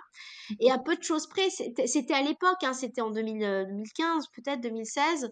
Euh, en fait, il se disait, mais le monde de demain va pas forcément être créé avec des gens d'hier, tu vois, parce qu'il y avait beaucoup, euh, globalement, de grandes écoles classiques, de fils d'eux, de, tu vois, c'était quelque chose de très conventionnel. Et il a, s'était dit, bah, ce qui vont être les personnalités qui vont faire le monde de demain, qui sont plutôt des entrepreneurs décalés en train de bah, changer le centre de gravité d'une norme. Donc c'est comme ça que je les ai, c'est comme ça que je les ai rencontrés. Il y avait, euh, il y avait euh, bah, Thomas Landrin qui avait créé un hack laboratoire. Il y avait vraiment des, des gens très, euh, qui, qui, on va dire, qui innovaient sur un domaine qui était très stagnant, tu vois, qui était très, bah, très homogène en fait. Et, euh, et, et parmi, bah, justement, c'est comme ça que je, j'avais euh, la magie de la vie, c'est ça. hein. Et, et un jour, donc euh, c'est là-bas, c'est sur cette, pa- cette page que j'ai dit euh, la première fois, j'avais quasiment honte hein, de dire que j'avais fait l'optimisme, j'avais peur d'en parler à mes potes, j'avais peur de parler à ma famille qui allait me dire mais qu'est-ce que t'as fait Catherine, tu vois, je, je leur avais dit que j'avais un projet, mais je leur avais pas dit quoi exactement euh, à l'époque. Et la première fois que j'ai publié la page de l'optimisme, j'ai envoyé un message sur ce truc des 100 barbares. C'était un groupe Facebook à l'époque, je, crois qu'il existe plus maintenant aujourd'hui, mais et il y a, euh, il y a Thomas qui, qui, euh, qui était dans cette page qui m'a dit ah j'adore ce que vous faites, tu vois. Et ça rejoint un peu ce que tu m'as dit tout, la question de tout à l'heure, c'est, euh, c'est tes premiers supports, c'est hyper important, tu vois. Et lui, c'était un étranger que je connaissais pas qui m'a demandé est-ce que vous voulez qu'on se rencontre, en fait. Je me suis dit c'est, chelou, hein. en fait. À l'époque, j'avais pas compris tu vois, cette, ces rencontres un peu, euh, euh, pas, euh, tu vois, juste pour échanger, en fait. Quand tu es entrepreneur, tu comprends que tu vas rencontrer plein de monde juste pour échanger, pour, voilà, pour avancer. Moi, je sortais d'un truc très rationnel. euh, moi, je, bah, je m'étais dit, oui, tiens, faut, faut que je rencontre de- du monde. Et là, là, il comprend le sujet. C'est-à-dire qu'il bossait dans un grand groupe à l'époque et il me dit, mais je vois exactement pourquoi tu fais ça. Et là, je me suis dit, ça a été mon première personne qui m'a rassurée parce que c'était pas quelqu'un de proche, il était à mes yeux quelqu'un de brillant. Il l'est encore, il est c'est quelqu'un d'incroyable, mais tu vois, c'était quelqu'un que je, qui que je value que tu vois, dont dont le, Oui, mmh, dont le parcours, le fait qu'il valide, en fait, Mmh. je me suis dit: «C'est incroyable», tu vois? C'est pas comme quand c'est pas comme, voilà, tes potes ou ou, heu, je sais pas, ou de tes parents ou tes tu vois? C'était, Dans tous les cas, veulent ton bien et vont te dire c'est bien, ouais. Exactement, exactement. Donc ça a été fr franchement ma pre je sais même pas si le projet existait, je lui ai dit plusieurs fois s'il n'était pas passé par là, en fait. Parce qu'il m'a ouvert justement un autre univers de gens soutenants, en fait. Et ça, c'est quelque chose d'assez incroyable puisque les barbares ont été tu as un sujet, tu lèves la main, tu as des gens qui viennent travailler en intelligence collective pour t'aider à gérer ce sujet.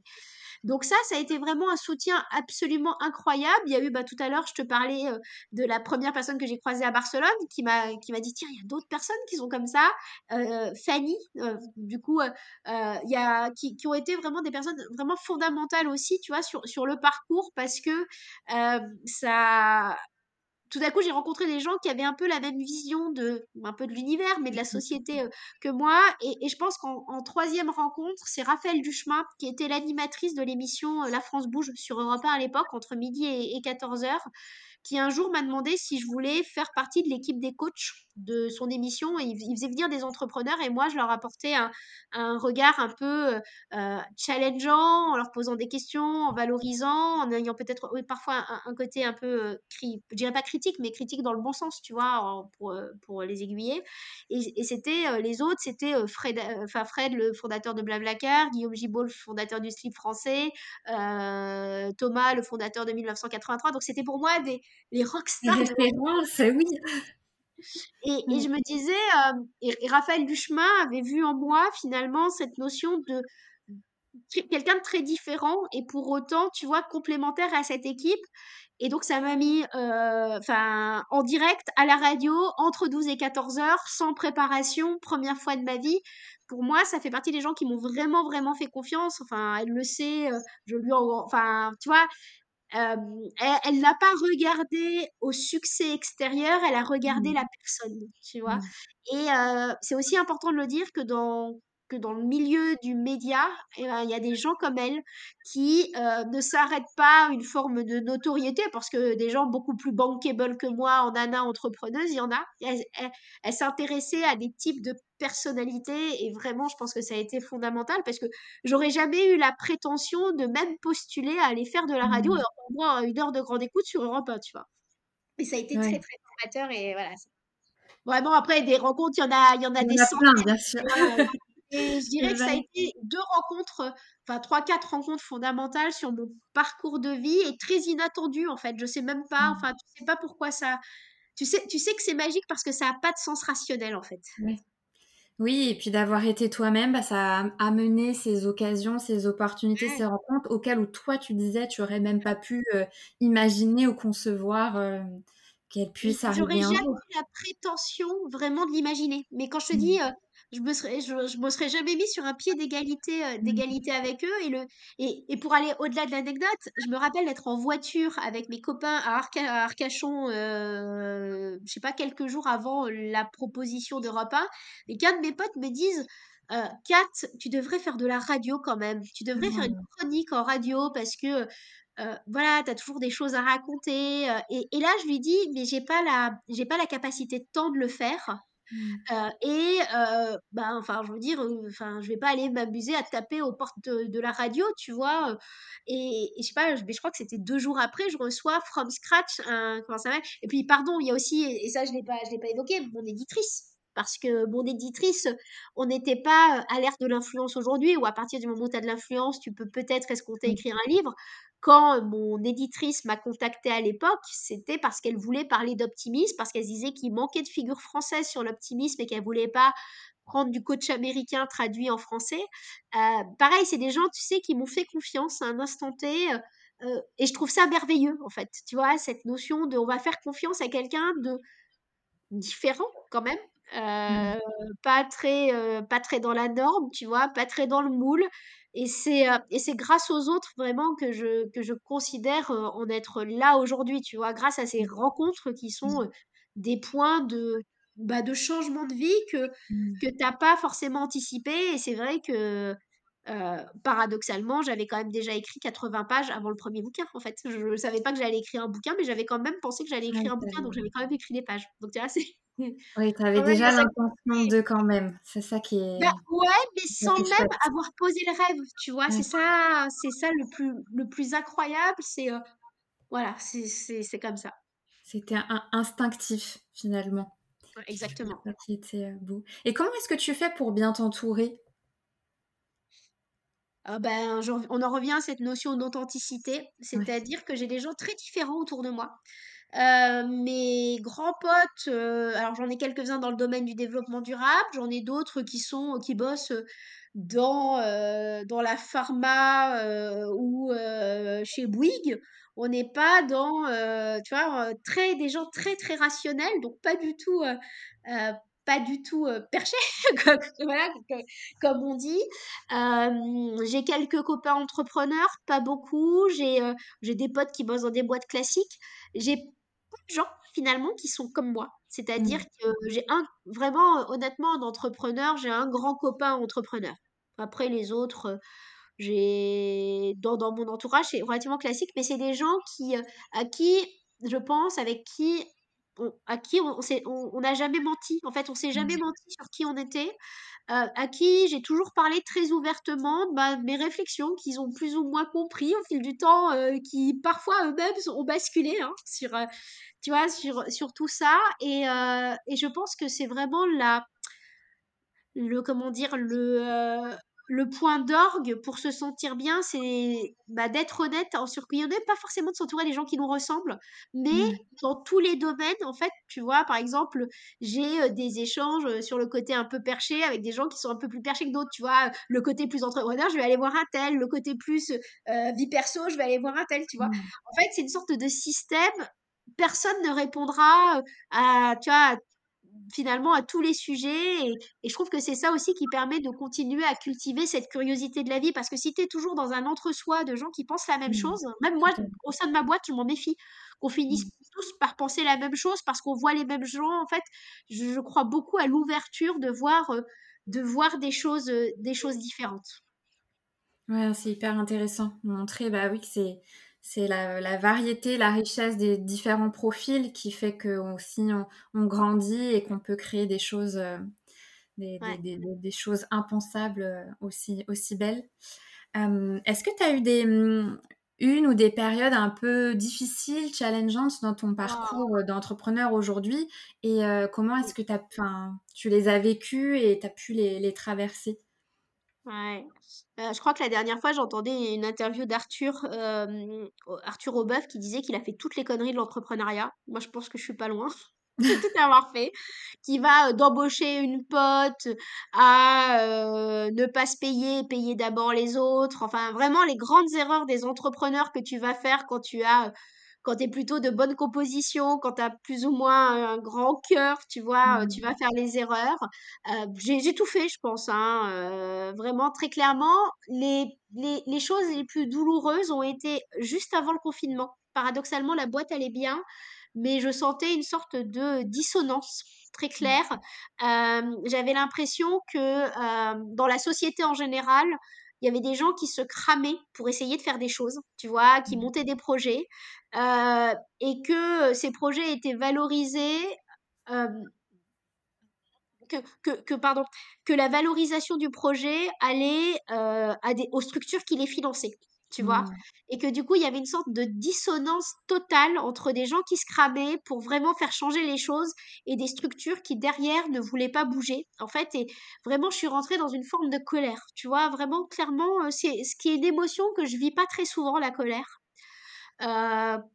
C'est mais ça a duré, heu, sur le début du mois de l'année 2019, je crois. Non 2020. Ça a duré un ou 2 un mois à peu près. Bah, justement les fameux, heu, lâche pas, c'est quand tout va s'effondrer, Mmh. va c'était c'était à ce moment-là, donc c'est pour ça que ça avait pris encore plus de sens. Du coup, Catherine, de quoi est-ce que tu es, heu, le plus fière, heu, dans tout ce que tu as, accompli, jusqu'à, aujourd'hui? Ah, c'est marrant. C'est c'est une vraie question. J'ai toujours beaucoup de mal, à savoir, en l'occurrence, quand tu es entrepreneur, tu toujours un sentiment d'inachevé, en fait, tu sais? Tu te dis toujours que tu aurais pu faire mieux, que tu aurais pu faire plus et c'est vrai que la notion de fierté, c'est pas, heu, c'est pas quelque chose qui me colle à la peau, d'un point de vue, heu, d'un point de vue général. Je crois que si j'étais fière de quelque chose, c'est déjà d'avoir, heu, réussi à mener un projet pendant 6 ans. Moi, pendant.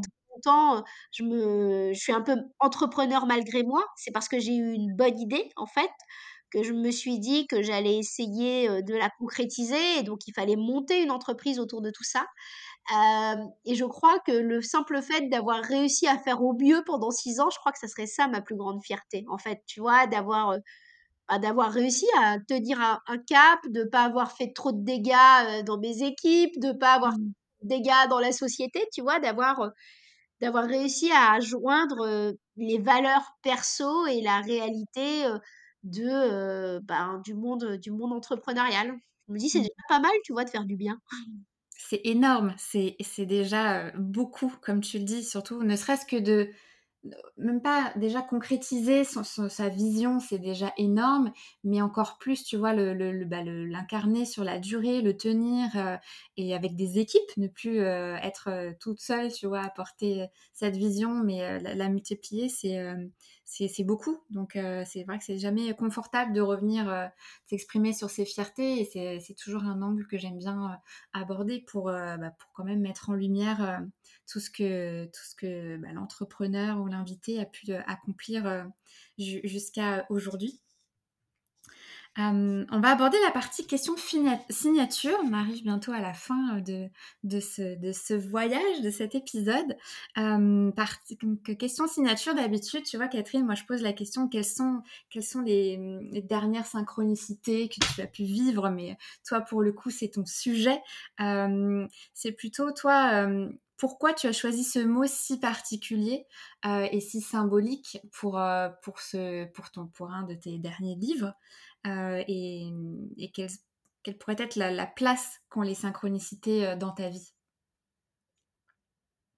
Alors déjà, j'aurais pu te répondre, hein, sur les synchronicités. C'est marrant parce que ce matin, j'ai j'ai eu un échange avec, enfin, pour pour pour réfléchir à à la suite, en fait, de mon parcours et il est revenu la notion une notion que tu as évoquée plusieurs fois dans le dans le podcast. Alors, tu vois, pour moi, ça, ah, c'est une synchronicité. Pourquoi, pourquoi j'ai choisi ce mot-là euh, Parce que pour moi, les synchronicités, je pense qu'elles ont toujours guidé ma vie, mais sans forcément le faire exprès. Je donne souvent mmh. cet exemple de la première synchronicité. Quand j'étais gamine, j'étais fan d'un groupe de musique internationalement connu qui faisait des, euh, tu vois, des concerts dans des stades, euh, dans des stades entiers, et je les ai rencontrés par hasard sur un coup d'intuition dans le sud de la France, dans une église. Improbable. Pour moi, ça, ça non mais c'est quelque chose de vraiment mais quand je te dis vraiment incroyable euh, alors c'était il y a y a 20 ans maintenant mais euh, c'était comme rencontrer euh, enfin je sais pas Harry Styles par hasard dans le fin fond de la Normandie tu vois c'est à peu près du même acabit. Mmh. cette cette cette rencontre elle a été fondamentale parce qu'elle m'a permis de comprendre que la vie a bien plus de surprises en fait que ce qu'on va réussir à planifier euh, et c'est pour ça que pour moi, les synchronicités, se laisser aller finalement à ça, réussir à les voir, à les entendre, c'est euh, ça nous remet peut-être un peu d'humilité dans un système où on a l'impression qu'on va tout contrôler. C'est-à-dire que tu vois, je le vois beaucoup dans le monde entrepreneurial, on va faire ça, ça, ça, ça, ça comme objectif à 3, 5, 10 ans. Euh, moi, j'ai un problème avec le temps, donc je suis pas capable de le faire. Mais au-delà de ça, euh, j'aurais jamais été capable d'imaginer ce que j'ai eu aujourd'hui. Tu vois, c'est beaucoup trop grand en fait. J'aurais jamais pensé que six ans plus tard, j'en serais à euh, certes trois livres, un quatrième, mais derrière j'ai quatre autres projets éditoriaux. Euh, j'aurais été incapable de penser que j'aurais déjà fait de la radio, tu vois. Euh, mmh. J'aurais même pas été capable de le rêver. Donc la synchronicité, c'est aussi laisser place un peu à un peu plus de merveilleux euh, et à nous sortir d'une forme d'arrogance de on sait ce qu'on va construire, tu vois. On parle beaucoup de visualiser vous aurez, ce qui en soi effectivement intéressant, mais la réalité, c'est que vous pouvez, on peut avoir encore mieux, en fait, et ce qu'on mmh. n'est même pas capable de l'imaginer. Donc, c'est pour ça que je parle des synchronicités aussi derrière, avec une notion, donc il y a la notion d'humilité et il y a la notion de lâcher prise. Elles font du mmh. bien en fait. C'est aussi de se dire que la vie, c'est une succession finalement d'étapes et ça peut faire du bien de se dire bah aujourd'hui je suis dans une, étape difficile, demain ça sera plus le cas. Euh, je ne sais pas ce qui va ce qu'elles vont être les cartes qu'on va me donner, tu vois. Et la mmh. carte, tu vois, pour moi, la synchronicité, c'est euh, tu joues un jeu de cartes et tu as quelqu'un qui te donne une autre carte et soit tu la vois, soit tu la vois pas. Mais c'est mmh. ça qui va te permettre de construire ton parcours de vie, en fait, avec peut-être un peu l'humilité de n'être qu'un simple humain, en fait. tu vois. Complètement. c'est une très jolie définition de, de la synchronicité. Tu disais, c'est vrai qu'aujourd'hui, on nous parle beaucoup de, du pouvoir, de la visualisation, des intentions, même de la loi de l'attraction, qui parfois tombent un peu dans des concepts New Age euh, qui peuvent être contestés et contestables. Euh, et, moi, j'aime bien plutôt, tu vois, comme toi, me, me, tourner davantage vers la notion de synchronicité, parce que comme tu le disais très bien, c'est ça va bien au-delà de, l'intention et de la visualisation de ce, de ce qu'on aimerait. C'est que c'est, ça vient, euh, rabattre un peu les cartes et nous en donner de nouvelles qu'on n'aurait pas imaginées, comme tu dis, et qui pourtant nous amènent sur le bon chemin qui est pour nous. Ouais. Et moi, je trouve que c'est plus juste, en fait, parce que Mmh. tu peux, effectivement, les, la visualisation, tout ça, évidemment, ça fonctionne. Tu parles, on le fait dans le domaine entrepreneurial, on te demande de visualiser à quoi va ressembler ta boîte. C'est même ce qu'on fait dans le domaine en macro du monde de l'entreprise. C'est quoi vos projections? Mais en fait, c'est ça qu'on n'a peut-être pas compris, que, euh, ben oui, globalement, on peut avoir des choses en, en- en travaillant comme ça, mais c'est pas forcément les bonnes choses, en fait. Mmh. Que la synchronicité, ça va te permettre de te mouvoir en permanence, de, de, d'être toujours au plus juste, en fait, de ce dont tu as besoin, de ce que tu incarnes et de ce que tu vas aussi donner, in fine, au monde. Mmh. Totalement. J'ai hâte du coup que tu me partages, alors peut-être en off, je ne sais pas, mais quelle est-elle la synchronicité euh, à laquelle je te renvoie depuis euh, qu'on échange euh, toutes les deux sur, sur cet épisode? Ah bah, alors je peux, je peux te la faire de façon très courte. C'est que ce matin, je me disais que j'avais à la fois un problème à être fière, tu vois, donc ça, on en a parlé à la fin, et Mmh. au-delà de ça, d'assumer sa puissance.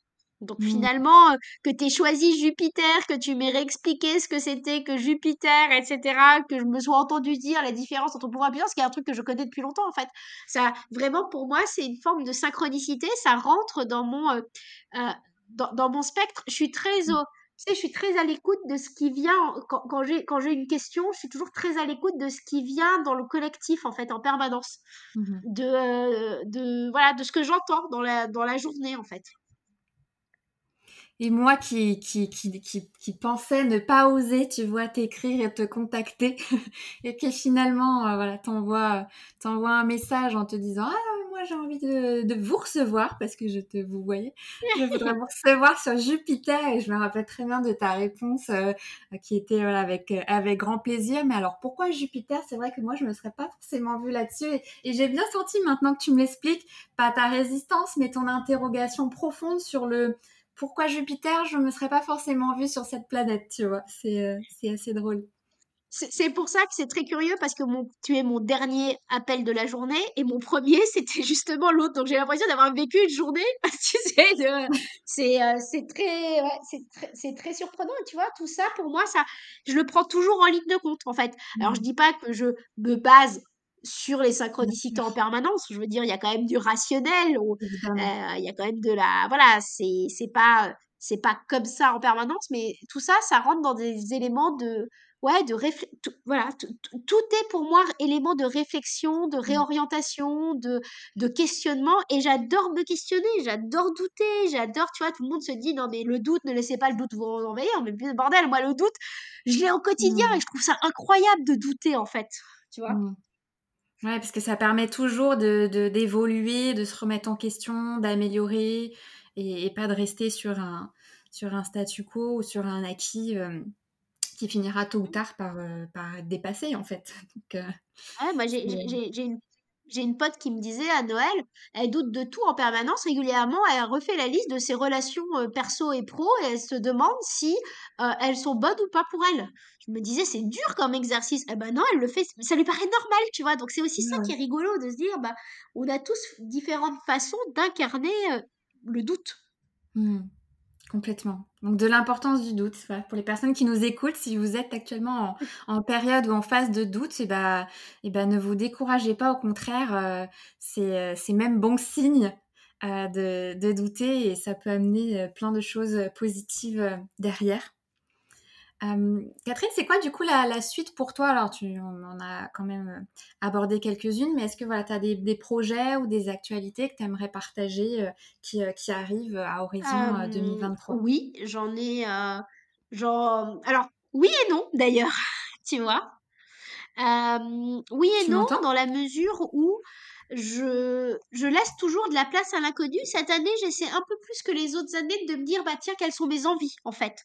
De quoi j'ai envie cette année que j'ai mis de côté pendant, pendant les autres années? Donc, typiquement, dans mes envies, il y a le fait de faire plus de sport, de prendre plus de vacances. Donc, ça n'a rien à voir avec l'optimisme, mais c'est important pour moi. Et il y a le, l'envie euh, d'aller peut-être créer un podcast sur bah, le sujet qui, qui m'occupe justement en ce moment de la santé mentale. Ça serait une de mes envies. Ah, génial. voilà, j'ai, plein d'envies. Euh, je sais pas lesquelles vont se concrétiser, comme j'ai bah, le TDAH me donne un vrai problème avec le temps en Mmh. permanence. Euh, mais j'ai envie d'être dans la joie cette année. Euh, je donne aussi cette, euh, cette, euh, cette euh, peut-être cette petite astuce à ceux, euh, à, à ceux qui nous écoutent et qui sont arrivés après autant de temps encore en temps jusque-là. Chaque année, au lieu de me, euh, tu vois, au lieu de me donner des résolutions, tu vois, ou même Mmh avec la boîte, de faire ceci, cela, euh, je décide d'un mot, en fait, et je pilote mon année à travers ce mot. C'est-à-dire que l'an passé, j'avais choisi le mot... euh, ah, je l'ai oublié. Ah, c'est marrant, tu vois, comment, comment on l'oublie. Mmh. Euh, l'assertivité. Donc Ah le oui. fait d'oser dire non sans, tu vois, d'oser d'oser dire non. J'ai l'impression que toute l'année m'a challengée, en fait, euh, voilà, au- autour de ce mot. Et du coup, bah là, je suis en train de réfléchir à quel va être mon mot de l'année. J'hésite entre deux choses. Incarner, enfin, soit la joie, soit euh, Mmh incarner sa propre puissance. Donc c'est pour ça que ton podcast me fait, euh, me fait Mmh. écho parce que c'est ma réflexion, euh, c'est ma réflexion du moment. Joie puissance, peut-être que tu peux t'autoriser à en avoir 2 et que et que les 2 voilà, heu, se parleront entre eux, heu, tout au long, heu, de l'année. En tout cas, je suis Ouais, ravie que, le que le podcast et cet épisode, ait pu, t'amener ces pistes, ces pistes de réflexion pour toi, tu vois? J'aurais jamais, j'aurais jamais pensé donc merci. Bien sûr. Et, et, vraiment, je vous recommande de faire ça, en fait, même si on est au milieu de l'année ou à la fin de l'année, quand vous écouterez ce podcast, de vous dire quel va être mon mot de l'année. Comme ça, je vais prendre mes décisions au regard de ce mot, en fait. mmh, Parce que c'est, tu vois, c'est pas une résolution. C'est vraiment un, bah, j'en ai besoin. Par exemple, j'ai besoin de, euh, euh, de me donner plus de temps. J'ai besoin de, euh, euh, d'oser dire non. J'ai besoin d'être entendu. Donc, ça veut dire que j'ai besoin de parler, tu vois de se dire quel est mon besoin et ben je vais je vais l'identifier, je vais me mettre un mot, je vais poser un mot et tout au long de l'année quand je vais avoir des questions, quand je vais avoir des demandes, des propositions, et ben je vais regarder ce mot, est-ce que finalement c'était la promesse que je m'étais faite au début de l'année? Mmh. Ouais, c'est une très jolie façon de d'arbitrer ses choix, ses décisions, heu, avec la bonne posture, heu, alignée. Donc on retient ce ce conseil qui est, qui est vraiment, heu, éclairant sur, heu, ouais, la prise, la prise de décision. Euh, je vais te hum, proposer mon challenge Cosmos. Euh, J'aime bien demander à mes invités euh, quelle pourrait être la petite action que tu, euh, que tu repousses, mais que tu pourrais faire euh, demain, en tout cas prochainement, et qui pourrait avoir un maxi impact pour toi euh, dans ta vie. Euh, accepter de faire des vidéos. Ok, Et même le podcast, c'est deux choses qui que Mm, alors je refuse et je prends pas le temps, clairement. Mais mm, je pense que ça pourrait avoir un grand impact, tu vois? Je me suis posé la question aussi de de faire des formations. Enfin, j'en fais sur la qualité de vie au travail, mais tu vois, d'en faire un peu plus généralement. pour le moment, j'avais quand même un petit, euh, un petit, ouais, une petite zone de doute en fait. Alors, il y avait le, le- en termes de temps, mais aussi en termes de contenu. Et, et je me dis que en fait, c'est, euh, c'est- à chaque fois, on me dit, ben, ça a de la valeur, ça pourrait être éclairant. Et c'est vrai que j'ai jamais mm, posé en fait tout ça en linéaire, alors que ce soit format podcast, euh, YouTube ou, ou, euh, comment dire. formation, peu importe en fait, mais tu sais, de poser un peu toute cette matière que j'essaime un petit peu partout, mm, mais de façon non construite.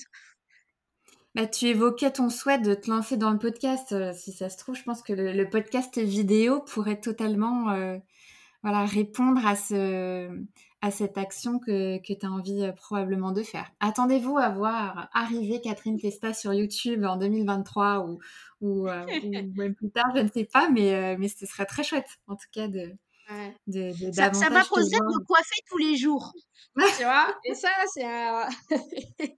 Parce que là, euh, alors tout à l'heure, Marine a vu ma tête, parce que comme je, comme, comme je passe beaucoup de temps devant mon ordinateur encore aujourd'hui à écrire, bah, je peux pas faire des vidéos tous les jours, tu vois, Marine. Oui, ou des vidéos non filmées. Bon, après, tu sais, en fait, c'est par rapport à l'image qu'on veut donner. Finalement, en vrai, je crois Oui, que c'est vrai. Comme tu disais, il faut lâcher prise. Tu sais, c'est comme justement au, travail, en réunion, euh, quand on était à l'ère vraiment de, bah, du confinement et des visios, etc. Beaucoup de personnes partageaient le fait que, euh, voilà, je mets la visio, il faut mettre un filtre, être un peu maquillé ou quoi. Et puis finalement, en vrai, euh, bah, on vient comme on est, tu vois. Ça te rend pas plus ou moins compétent. Bah, c'est ça, a-t-on vraiment besoin du brushing parfait euh, pour, euh, pour la visio, euh, pour la vidéo inspirationnelle finalement? Voilà, peut-être. je pense que c'est un rapport de, de, soi à soi plutôt que de soi avec les autres finalement. c'est clair. C'est quoi le meilleur conseil que tu donnerais à quelqu'un qui souhaite se lancer? Même si j'ai une petite idée, mais peut-être que tu vas me ah, surprendre. tu es imparfait, euh, tu es imparfait, t'en fais pas, les autres aussi sont imparfaits. Moi, c'est cette, euh, je crois que c'est ce qui me, personne me l'a jamais donné ce conseil, euh, en se disant, la réalité, c'est que tu trouveras toujours les autres meilleurs, tu trouveras toujours que ce que tu as fait, c'est pas assez bien. Enfin, outre personnalité, euh, enfin voilà, outre quelques-uns. Mmh. Euh, la réalité, c'est que les autres sont tout aussi imparfaits, en fait. Et euh, donc, tout va bien. Tout va bien. Bah, c'est super comme, comme mot de la fin. Merci, merci infiniment, Catherine, pour pour la qualité, pour la valeur, pour le partage, tous ces échanges euh, voilà, sur, ce, sur ce voyage euh, euh, dans le cosmos pour la mission Vistami sur Jupiter. je pris énormément de plaisir à, à, t'accueillir. Tu vois, le, le temps, j'ai perdu la notion du temps et je pourrais continuer l'épisode avec toi tellement, tellement c'était un chouette moment. où est-ce qu'on peut te voilà, dire aux personnes de, voilà, de te retrouver, de te suivre sur, sur les réseaux? Instagram et LinkedIn sur euh, Catherine Testa. Euh, je peut-être que euh, tu vois si les gens écoutent le, podcast dans 4 ans je peut-être moi aussi une chaîne sur YouTube, exactement. voilà. Et sinon via les différents médias l'optimisme com et l'optimisme pro. Voilà c'est .com et .pro. Où là on partage vraiment plein d'articles avec mais c'est pas que mon travail c'est le travail de toute une équipe du coup. Mmh. Et bah, et dans les fabuleux. Pardon, dans, les, livres, les livres, on peut aussi me retrouver à la FNAC, euh, chez Cultura, dans les librairies, sur Amazon, voilà, sur, sur mes, dans mes différents livres. Avec un super livre sur un sujet plus que d'utilité publique euh, à, à, venir euh, courant d'année 2023, qu'on attend, qu'on attend et qu'on a hâte de découvrir. Exactement. Mais merci, merci Catherine.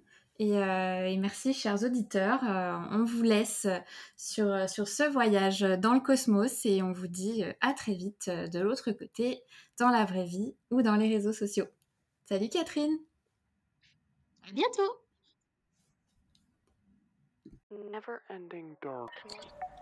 Merci beaucoup d'avoir écouté cet épisode.